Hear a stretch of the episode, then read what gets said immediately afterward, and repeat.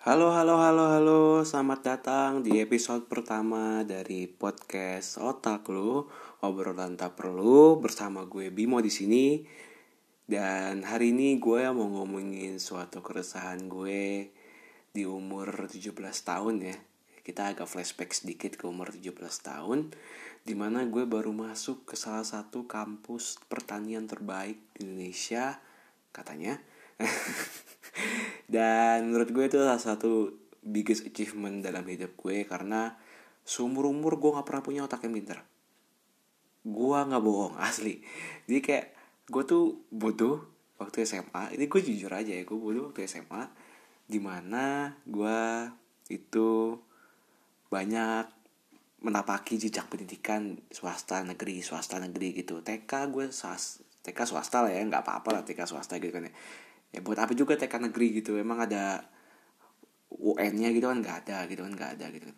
Terus SD gue di swasta di Halim ya di Jakarta.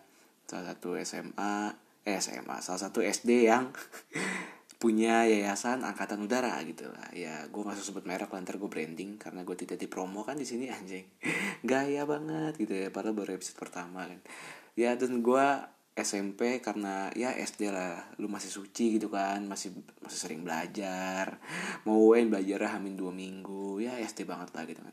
Alhamdulillah gue keterima di SMP di SMP negeri ya di SMP negeri di di daerah Kalimalang Jakarta. Salah satu yang cukup hits ya katanya. Gue nggak berani ngeklaim karena gue nggak tahu itu beneran hits apa enggak karena ya isinya sama-sama aja sih ya kan? WC-nya sama-sama jongkok nggak ada yang duduk gitu men. Makanya kayak gue tuh bingung gitu kalau SMA SMP atau sekolah bagus tuh di setelah kuliah dari apa gue bingung gitu. Kayak lalu ya karena gue SMP udah mulai bandel ya tiap pulang main bola sampai hitam mecahin jendela sekolah udah, udah sering banget lah gue kayak gitu. Tuh ya akhirnya gue karena salah satu ada sistem zonasi nih ya di mana semua SMA gue daftar cuma 6 kursi. Itu apa kabar men? Maksudnya kayak Gila lu main satu Jakarta dari SMA Itu SMA gue kasih tahu ya, ya Dari digit 1 sampai digit 280 tuh ada. Gitu ya. Bahkan kalau ada 300, 300 Dah hampir 300 main Gue inget. Apa ya, Kalau gak salah ada sampai SMP negeri 290 berapa gitu. Di Jakarta doang men Dan gue cuma dapet jatah 5 kursi 6 kursi. Karena kakak gue Bekasi men. Ini adalah bentuk suatu diskriminasi apa ya bentuk diskriminasi terhadap orang luar planet gitu loh. Maksudnya gue gue masih beraktivitas di Jakarta gitu turun gitu pakai roket enggak gitu. Cuman kayak apa namanya ya gue kan waktu itu SMP di Jakarta tapi rumah gue di Bekasi. Dan waktu itu regulasinya mengatakan bahwa orang yang kuliah apa ya orang yang kuliah kan? Orang yang sekolah di Jakarta namun kartu keluarga alamatnya di Bekasi itu cuman dapat kuota sekitar 5% atau 10% kursi gitu seingat gue nggak nyampe 10% seingat gue cuma 5% jadi mau gue masuk ke SMA bagus jelek sama ya kuotanya 6 kursi men. Dan itu saingannya wah gila mana gue SMP nem gue jelek kan? Ya nggak jelek-jelek banget sih ya rata-rata delapan setengahan lah. Cuman itu nggak cukup men. Asli itu nggak cukup di Jakarta. Lu punya rata-rata UN delapan setengah itu nggak cukup di tahunan gue itu kalau nggak salah tahun 2014 2013 ya 2014 sorry. 2014 itu nggak cukup men. Karena gue udah mencoba gue udah putus asa gitu kan ya. Nyoba gitu di apa namanya itu dulu PPDB online kalau nggak salah nama itu. Wah gila kagak ada yang masuk ini mah. Pak gimana pak ya? Terus kayak ya udahlah. Akhirnya gue masuk ke salah satu SMA swasta yang satu yayasan dengan SD gue lagi. Gue balik lagi istilahnya ke tempat gue berasal. Cuman kayak ya udahlah daripada gue luntang lantung kan nggak masuk sekolah gitu kan. Kayak ya udahlah jalanin aja istilahnya gitu kan. Dari dulu gue emang udah santai sih mau sekolah di mana aja cuma yang penting gue sekolah gitu kan ya udah gue akhirnya masuk ke salah satu SMA swasta dan di sinilah gue mulai mulai goblok gitu loh. Dia dimulai dari kelas 10 di mana ada eh istilahnya ada gue apa namanya gue jurusan IPA dan gue itu cuma pinter di fisika dan biologi sisanya gue ya allah. Masya allah. Gue bilang kayak aja bare gue remet men. Maksudnya kayak gue tuh merasa sebagai mahasiswa IPA yang gagal gitu kan. Gitu. gue pengen murtad ke IPA cuman gue nggak tahu karena waktu itu karena masuk itu pakai daftar istilahnya pakai apa namanya nilai rapot ya. Dan di dan gue bencinya sama SMP gue tuh katro nilainya gokil men. Kayak gue tuh kelas satu waktu mau masuk SMA gitu ya itu rapot fisika gue oh, di SMP gue ya terus 90 sementara geografi itu gue yang masuk salah satu ilmu IPS istilahnya cuma 80 dan kayak wah jadi ini gue kejebak nilai rapot ceritanya. Passion gue bukan di IPA cuman IPA gue bagus ngerti gak lo itu sama aja lu kayak kayak punya mobil gitu ya kayak punya mobil. Lu pengen Ferrari nih tapi dompet lu itu bisa beli Bugatti gitu loh. Jadi ya, ya orang-orang beli lu buka Bugatti gitu loh. Orang yang lu kasih itu satu m ya lu kasihnya dibelinya Bugatti gitu. Dan dan jujur itu nggak cocok tidak fit dengan style gue yang otak IPS banget yang ya ya lah istilahnya kayak gue bantu banget lah dulu gitu kayak pulang nggak langsung balik gitu kan. Main lah bocah-bocah santuy gitu kan. Kan kayak udahlah gitu kan. Akhirnya gue masuk ke IPA dan hal yang paling benci dari IPA adalah matematikanya men. Matematikanya dua nih lu bayangin ini matematika ada dua ini gue udah gak minta matematika ya dikasih matematika peminatan. Ya gak minat lah gue buat apa gitu lah anjir. Lu dikasih matematika peminatan tapi lu gak minat gitu loh. Sementara matematika wajibnya aja lu gak minat gitu loh. Ya istilahnya ya udahlah gitu. Akhirnya gue menjalani UTS pertama gue dengan nilai yang sangat memuaskan ya. Ya. Tiga ya. Rata-rata tiga puas banget gue diomelin sama orang tua gue dan kayak ya udahlah gitu akhirnya gue mencap diri gue sebagai ya udahlah kayaknya gue gak cocok di IPA cuman kayak ya udahlah gitu alhamdulillah gue melewati masa-masa kelam itu ya yang istilahnya gue gak pernah dapet ranking 10 besar. Akhirnya pertama kali gue dalam sejarah akademik gue gue gak pernah dapet 10 besar. Karena seenggaknya di SMP gue paling favorit gue kelas 10 eh kelas 10 kelas 7 ya. Kelas 7 itu gue masih dapat seenggaknya ranking 5 lah gitu. Kayak ranking 5 tuh menurut gue udah pencapaian yang wow gila gitu. Ini SMP bagus loh men. Gue bisa dapat peringkat 5 di kelas yang unggulan gitu. Wow gitu kan. Kelas 11 12 iya. Peringkat 20 30 ya ya udah mulai bobrok ya saudara-saudara. Globalisasi sudah melanda teman-teman gitu kan ya udahlah kita saya ikut terbawa arus gitu kan. Dan ke bawah sampai SMA di mana gue nggak pernah dapat ranking ya ya sudahlah kita jalanin aja. Tapi seenggaknya gue masih agak lurus lah. Gue waktu itu nggak punya tongkrongan men. Asli gue cupu banget anjing. SMA tuh kayak ya cupu lah gitu.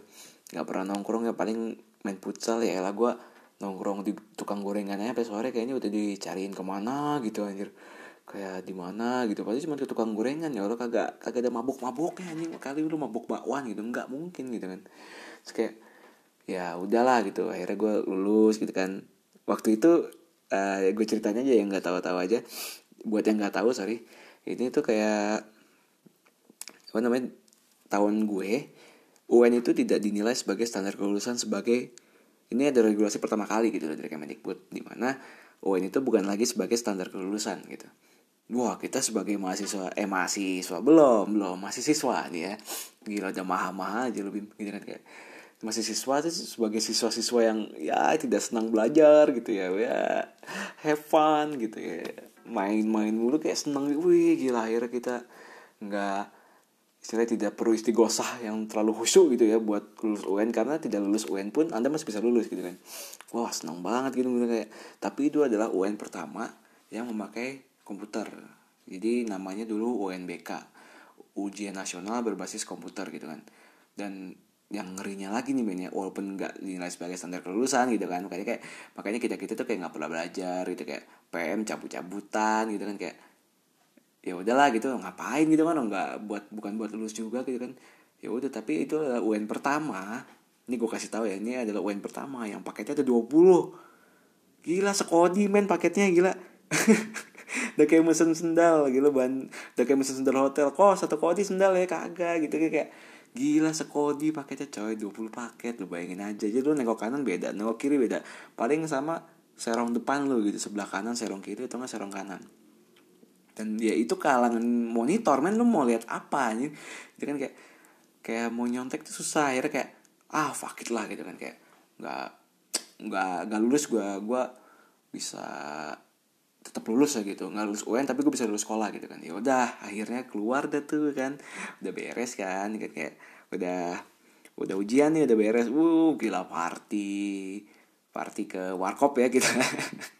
Kita kelas bawah lah gitu kan nggak sanggup kita puluh-puluh party. Itu zaman gue puluh party tuh lagi bubing-bubing parah sampai sidak gitu. Karena kalau nggak salah mau puasa apa setelah puasa gitu ya gue lupa kalau nggak salah sebelum puasa gitu kan.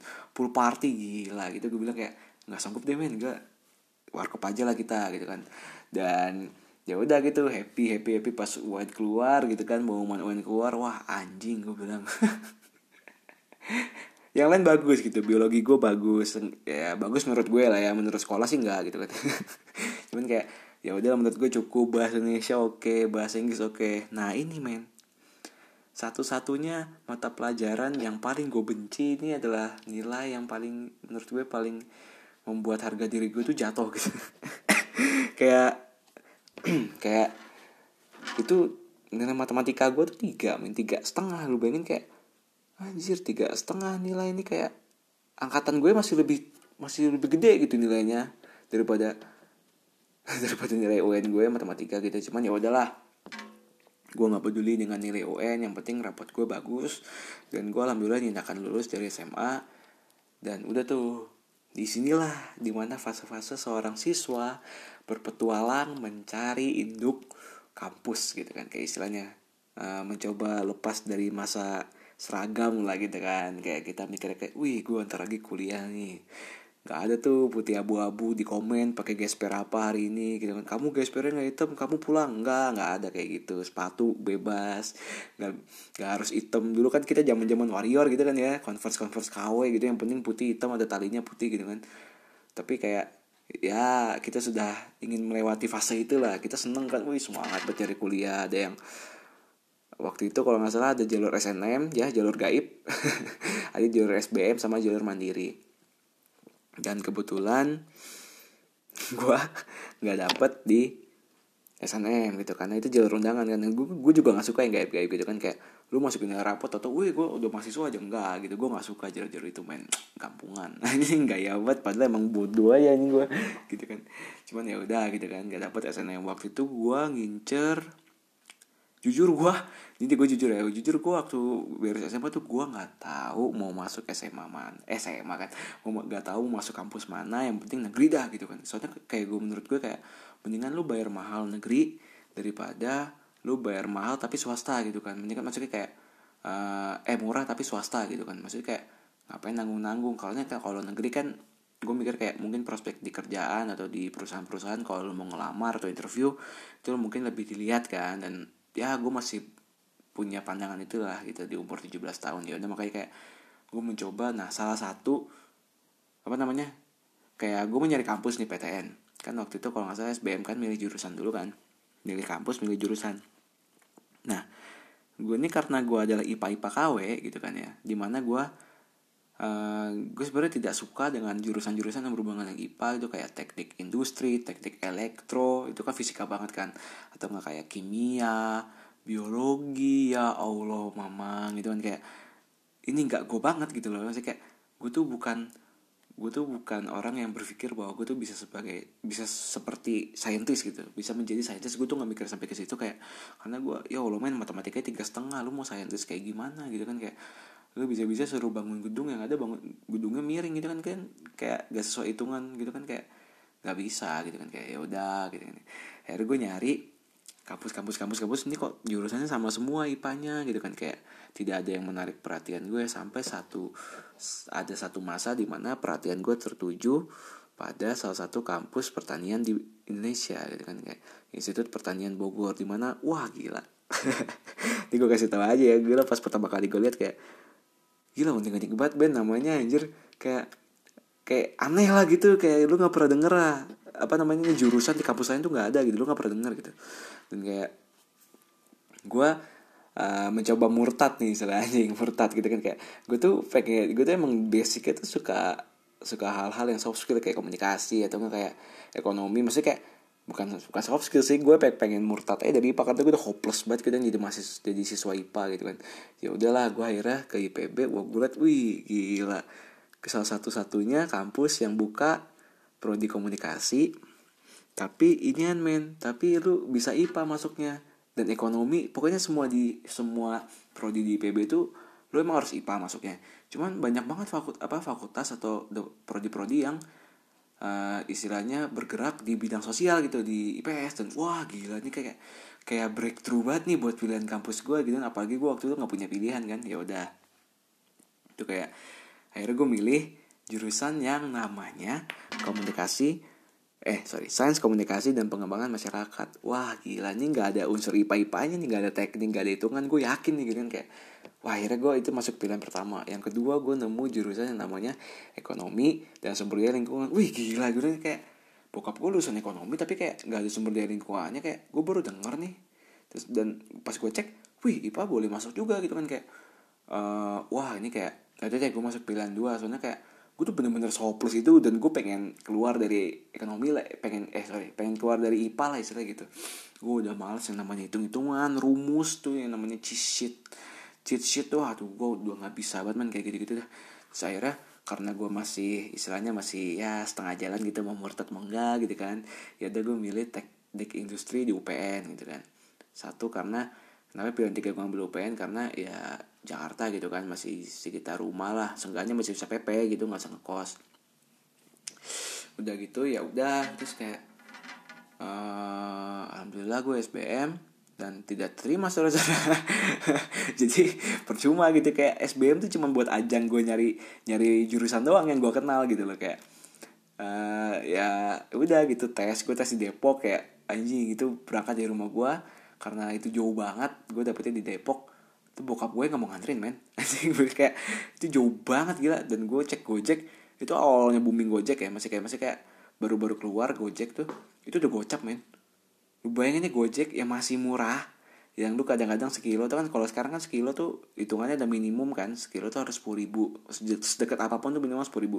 Dulu tuh enggak masih murah-murah dan itu dulu gue udah gocap gitu lu bayanginnya jauhnya kayak gimana dan, dan itu Depok. Lu bayangin Depok nih ya lu bayangin Depok pagi-pagi itu kayak gimana men? Asli udah udah mana kereta mobil mikrolet segala yang beradu lah mandra. Di situ kali aja gue nggak tahu dah kayak acak adul tuh Depok tuh kalau pagi-pagi gitu kan. Mana lampu merahnya lama banget dan sekarang gue denger ada lagu gitu kan.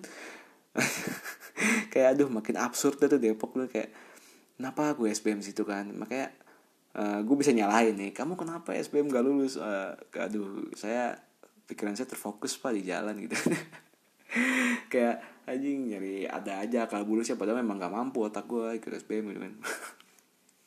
Terus ya udah akhirnya gue nemu salah satu beasiswa rapot di PB ya. Gue ya sebagai ya kalau mahasiswa IPB lu tau lah ini ini jalur apa cuman kayak uh, gue nggak mau ngasih tahu ke audiens audiens gue yang bukan mahasiswa IPB karena baru niat gitu loh. Baru cari tahu juga kalau mau masuk kampus gitu kan. Cari tahu sendiri gitu. Jangan dengar dari satu sumber doang gitu loh. Ya niat ya kalau cari kampus ya infonya ya. Karena alhamdulillah gue tuh walaupun mahasiswa bodoh gue tuh salah satu mahasiswa yang calon mahasiswa yang beruntung gitu. Gue menemukan salah satu beasiswa rapot yang di mana uh, seperti SNM cuman gak gaib-gaib amat gitu loh. Saingan gue nggak se Indonesia se Indonesia se Indonesia amat gitu loh ya udah akhirnya gue masuk situ dan alhamdulillah gue gue sama tuh milihnya jurusannya KPM sama ESL sama tuh dan alhamdulillah gue keterima di pilihan pertama di KPM whisky dan gue sebagai apa namanya pengen sombong gitu kan kayak wih gila. Gue tuh dan asal lo tahu dan selalu tahu gue adalah salah satu satunya mahasiswa IPB eh siswa SMA gue yang lolos ke IPB satu satunya gue nggak nemuin ada kakak kelas yang masuk situ paling vokasi sih. Cuman kayak di S 1 nya nggak ada. Dan gue bener-bener kayak membuka jalur gitu buat adik gue gila gue merasa berguna banget itu. Hidup di dunia tuh gue merasa berguna banget. Sih udah gitu kan. Kayak gila gue rame. Nama gue main rame main nama gue tuh di di SMA gue tuh rame karena gue tuh kayak dinilai kayak biasa aja gitu kan. Bukan masih bukan siswa siswa yang ambis banget itu. Enggak gitu kan. Kayak sekolah ya sekolah gitu. Udah mainnya main gitu. Nggak nggak yang ambis banget sampai ikut. Bahkan gue gue aja nggak ikut bimbel gitu kan kayak gila gue kalah sama bimbel loh kayak bisa masuk PTN IPB lagi nomor istilahnya top 5 lah waktu itu masih top 5 kan. Wah gila kayak, kayak rame tuh nama gue apa di post tuh kan. Ada guru gue namanya Bu Lili. Itu kayak apa namanya Uh, kalau mahasiswanya masuk PT itu selalu di post ya, di feedsnya gitu kan kayak selamat kepada misalkan namanya Anton gitu kan. Selamat pada Anton menjadi calon mahasiswa Universitas Udayana misalkan gitu kan. Yang penting PTN bodo amat mau nggak terkenal yang penting PTN pasti dia post gitu kan. Kalau Sakti gitu binus nggak nggak nggak level dia. Anjing pilih-pilih gitu ya padahal sama-sama muridnya gitu kan. Ya gue di post sama dia gitu kan kayak uh, captionnya gini apa namanya uh, sedang bersama calon mahasiswa baru isi itu pertanian Bogor. Wih gila tuh kayak dijulitin gue main tiga angkatan. Uh gila itu suatu kebanggaan banget gitu kan kayak bisa wih gila gue punya gue pinter nih gitu kan. Padahal mah kagak gitu kan beruntung aja gitu kan. Dan nih men gue masuk gue seleksi berkas dan apa namanya ya gue masih mengira KPM tuh sebagai ya komunikasi komunikasi pada yang lainnya gitu kayak kayak binus atau nggak? Kayak Vkom UI gitu kan kayak ya komunikasi lu belajar uh, jurnalistik atau nggak belajar broadcasting gitu kan kayak soalnya waktu itu gue kepikiran kayak kayak gue tuh pengen banget kerja di stasiun TV gitu kan. Karena gue pikir kayak mungkin passion gue emang dari dulu di entertainment ya. Gue emang suka nyanyi suka perform dan kayak mungkin gue cocok gitu kerja di stasiun TV atau enggak di ya, apa namanya lembaga-lembaga siaran lainnya lah. Makanya gue masuk komunikasi gitu kan. Gue pengen masuk komunikasi kayak gitu. Sih ya udah gue kira kayak apa namanya uh, jurusan-jurusan komunikasi di kampus lain gitu padahal kayak enggak juga gitu. Ternyata tuh salah men. Lu masuk jebakan Batman buatan Pak Heri gitu. Buat yang nggak tahu Pak Heri adalah rektor sebelumnya yang sekarang ya Pak Arif gitu kan. Itu kayak apa namanya uh, ini KPM nih uh, gimana gue jelasinnya ya? Gue ngiranya kayak bakal belajar belajar kayak gitu ternyata enggak gitu men.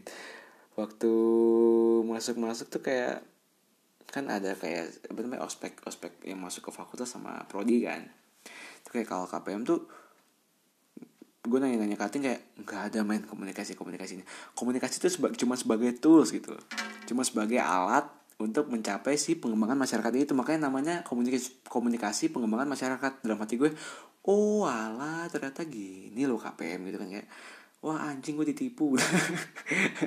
Cuman ya udahlah gitu kan kayak ah ini masa gue mau pindah lagi? Udah udah diomongin saya saya mah masa gue mau pindah? Gitu kan enggak enggak enggak.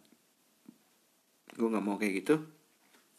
Akhirnya gue sebagai uh, insan manusia se apa namanya mahasiswa mahasiswa KPM lainnya ya yang udah terima nasib gitu ya ya udahlah gue kayak apa namanya ya udahlah jalanin aja bersyukur masih bisa masuk PTN gitu kan kayak. Jadi setelah gue Ya jadi setelah diceritain sama kating-kating di KPM gitu ya di prodi gue itu tuh katanya ya mereka bilang waktu itu kayak komunikasi itu ya cuma sebagai toolsnya aja lu tetap belajar media siaran tetap belajar komunikasi massa tetap belajar dasar-dasar komunikasi cuman sebenarnya itu tuh cuma sebagai tools di mana tujuan utamanya itu ya buat apa namanya istilahnya mencapai sih pengembangan masyarakatnya itu community developmentnya itu. Ya, makanya kita banyak belajar tentang ilmu penyuluhan sosiologi umum. Wah gila lu mahasiswa IPA dicokokinnya sama sosiologi umum gitu kan kayak gila kayak nggak biasa banget kita kan analisis jurnal segala macam gitu kan kayak nggak biasa banget lah istilahnya gitu. Ya udah kayak sosiologi umum ilmu penyuluhan ini gue nyebutin matkul matkul killer aja ya gitu kayak ilmu penyuluhan gitu. Pengembangan masyarakat. Wah itu kayak ini matkul apa sih? Gitu. Kayak ini di mana komunikasinya? Gitu loh kayak gue tuh bukan ini yang gue cari gitu loh. Tapi kayak aduh kan gue tahun kedua gue sempet pengen pindah kampus men. Kayak pengen pindah aduh kayak SBM lagi kali ya gitu kan kayak. Cuman kayak aduh mana otak gue nggak mampu gitu. Soalnya kayak aduh gue sosiologi umum itu sebagai adalah salah satu uh, matkul prasyarat gitu ya. Di mana lo bisa masuk ke depart uh, apa namanya bisa ngambil mata kuliah di departemen di KPM gitu kan. Karena awalnya kita, kita ada TPB dulu kan kayak belajar semua mata kuliah yang ada di SMA cuman advance gitu kan.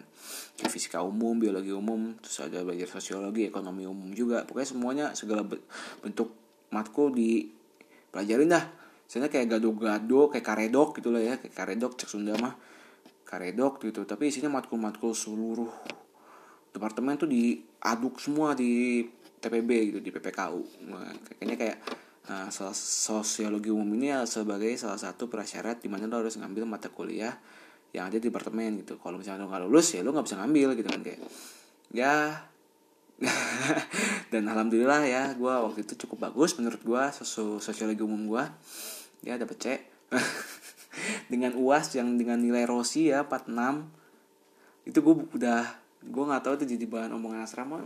Lu mahasiswa KPM gimana? Sosumnya cek punya amat yang penting gue lulus gitu kan. Udah yang penting gue bisa ngambil matkul di departemen gue gitu kan kayak ya udah gitu kan.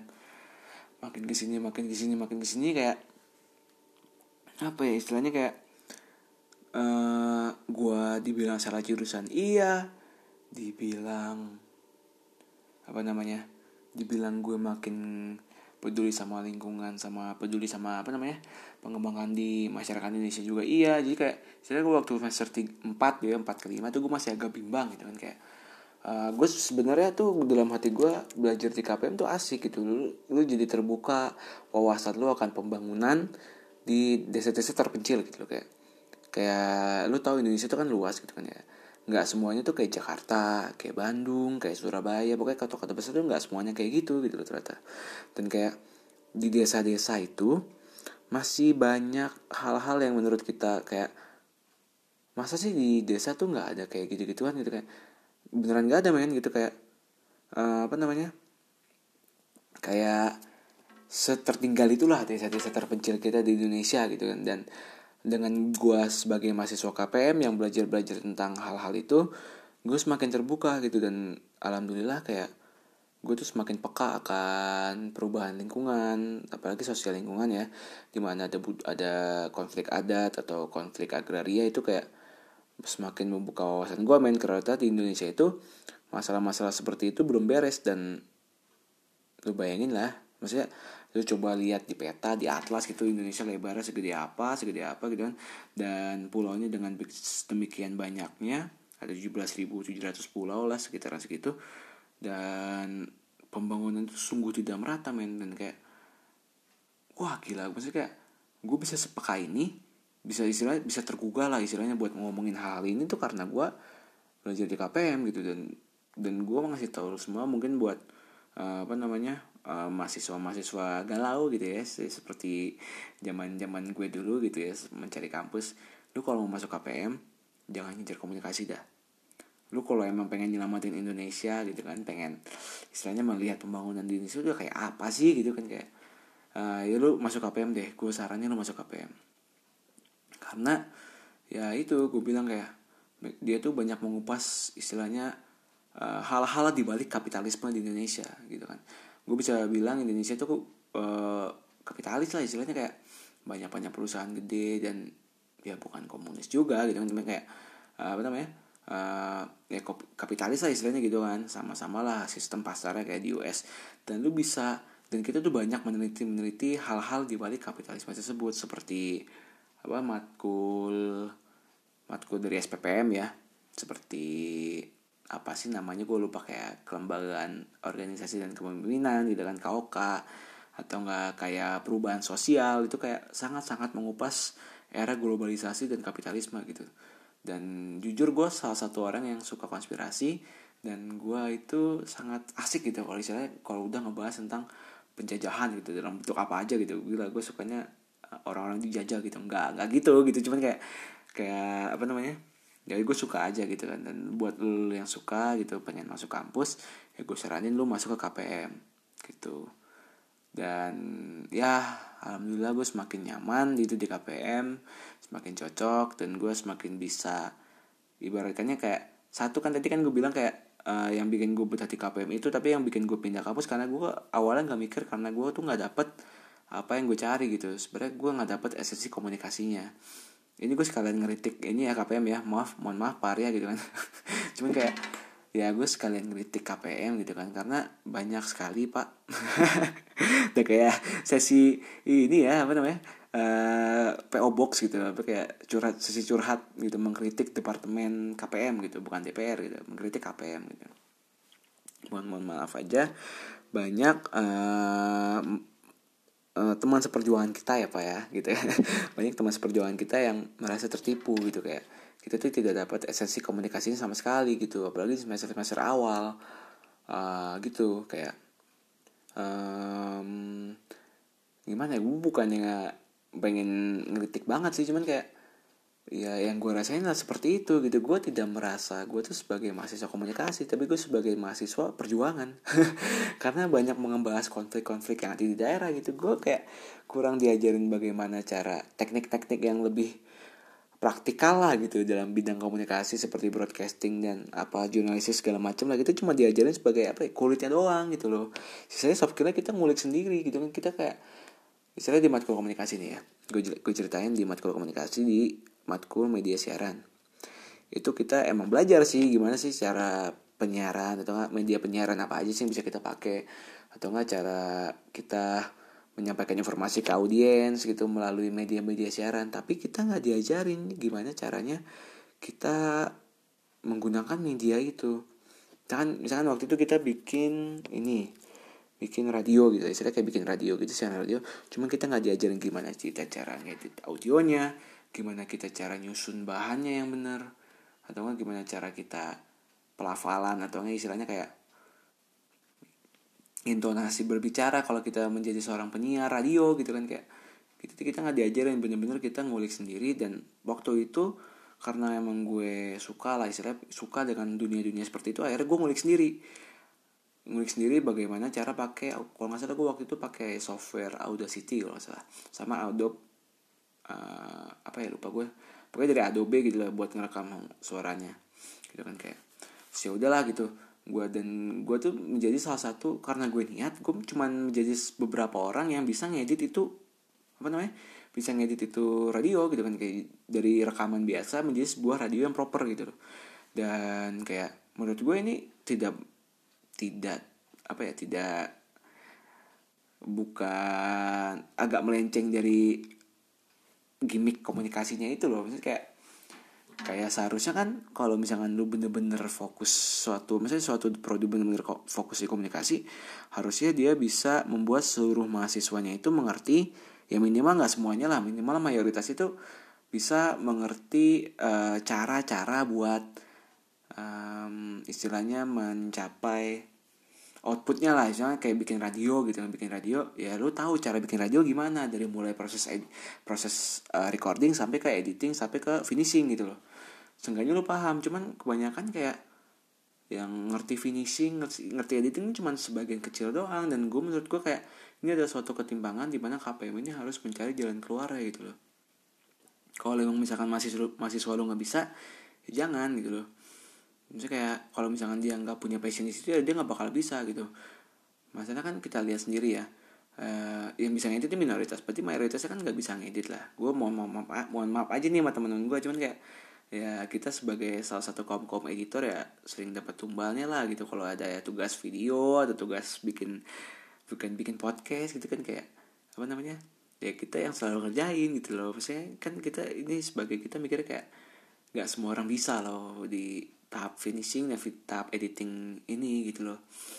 Makanya gue mungkin uh, kayak mungkin kayak harus diperbaiki lagi. Kalau emang bener-bener mau komunikasi ya menurut gue ya lo harus bener-bener lo harus bener-bener bisa ngasih kurikulum yang membuat mahasiswa lo tuh paham cara membuat suatu publikasi dari mulai uh, brainstorming terus kayak di tadi yang gue bilang kayak brainstorming terus recording uh, editing sampai finishing gitu loh. Karena lu nggak bisa cuman master di salah satu hal itu doang gitu loh.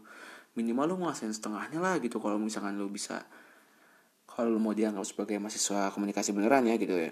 Itu karena gue lihat gue lihat komunikasi di kampus-kampus lain tuh kayak minimal mereka bisa public speaking sementara teman gue ngomong di depan uh, di depan orang banyak kayak gemeteran gitu padahal udah semester berapa gitu kan. Ada lah gue nggak mau sebut orang cuman kayak gak proper lah istilahnya public speakingnya gitu. Masih kadang-kadang masih ragu lah ada yang pendiam.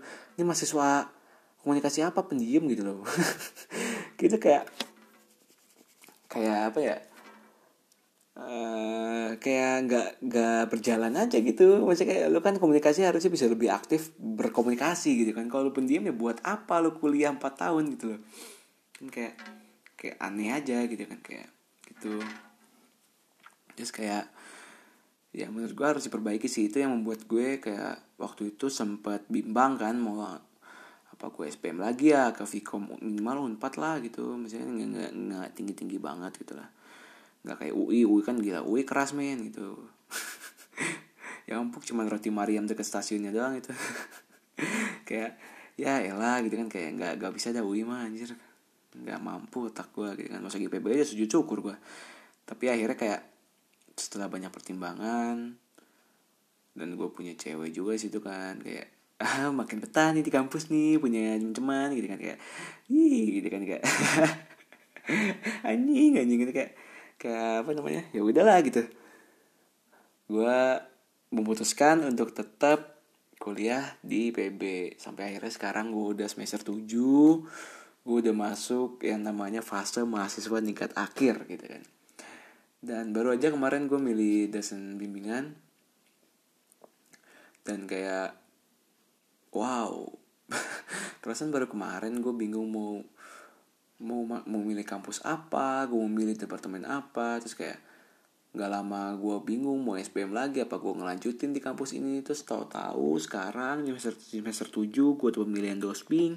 Sebentar lagi gue udah nyusun skripsi gue ya doain lancar ya audiens gue semua amin. Dan apa namanya gue tuh udah istilahnya udah pengen lulus lah istilahnya.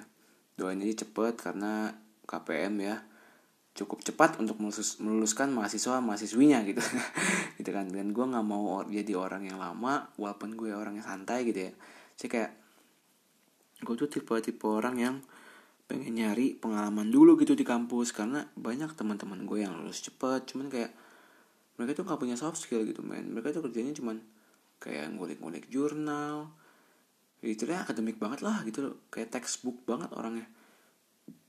Itu kan kayak gak punya soft skill mereka nggak bisa bukan gak bisa sih kayak bukan gak mahir gitu untuk menghandle situasi kerja kayak mendapat pressure atau nggak mencari apa uh, ngejar deadline segala macam kayak uh, mereka tuh istilahnya uh, junior secara akademik cuman tidak belum uh, approve lah buat masuk ke dunia kerja gitu. Karena ya lu tau sendiri lah banyak orang bilang dunia kerja itu beda sama dunia kampus yang dibilang kayak kerja tuh ya bener-bener hidup dan mati gitu loh orang tuh bisa sikut-sikutan bisa ngejatoin lu cuman cuman demi duit gitu loh kayak sekeras itu dunia kerja men gitu. Dan gue tuh pengen ngumpulin pengalaman-pengalaman dulu di kampus gitu. Makanya gue waktu itu sempat aktif di organisasi IO dan musik ya.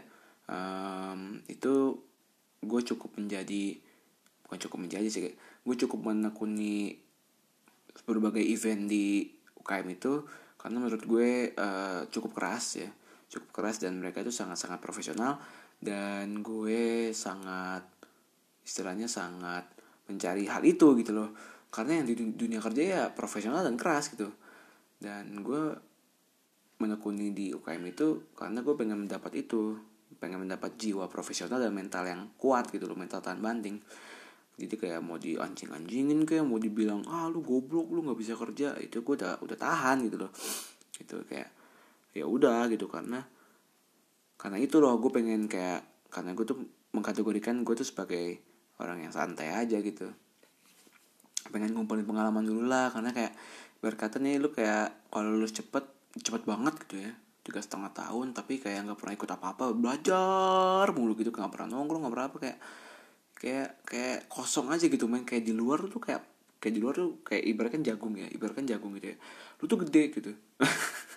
Lu jangan pengen aneh-aneh ya cuman kayak ini ibaratkan jagung kayak itu tuh gede dari dari dari jauh tuh kayak wah ini jagung gede jumbo gitu kan. Cuma pas dilihat kayak bijinya tuh kecil-kecil gitu loh kayak bijinya kecil-kecil dan dikit gitu loh nggak semua batang jagung asik ini ngapa jadi ambigu gini sih kayak batang jagung gitu tapi kayak nggak ada bijinya gitu bijinya tuh dikit gitu.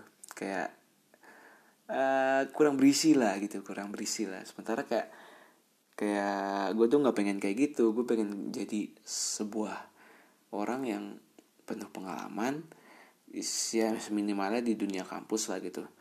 Terus lulus dengan waktu yang tentukan aja gitu. Nggak usah cepet-cepet nggak usah jangan kelamaan juga gitu. Kayak reguler lah standar lah gitu. Cuman ya gue udah punya pengalaman sebenarnya gitu loh. Dan gue nggak merasa paling pinter atau paling apa ya cuman kayak gue pengen gitu loh punya pengalaman. Jadi pas gue kerja tuh gue nggak ayu eo gitu. Nggak kaget gitu. jadi kayak ya gue pengen sih lulus cepet gitu.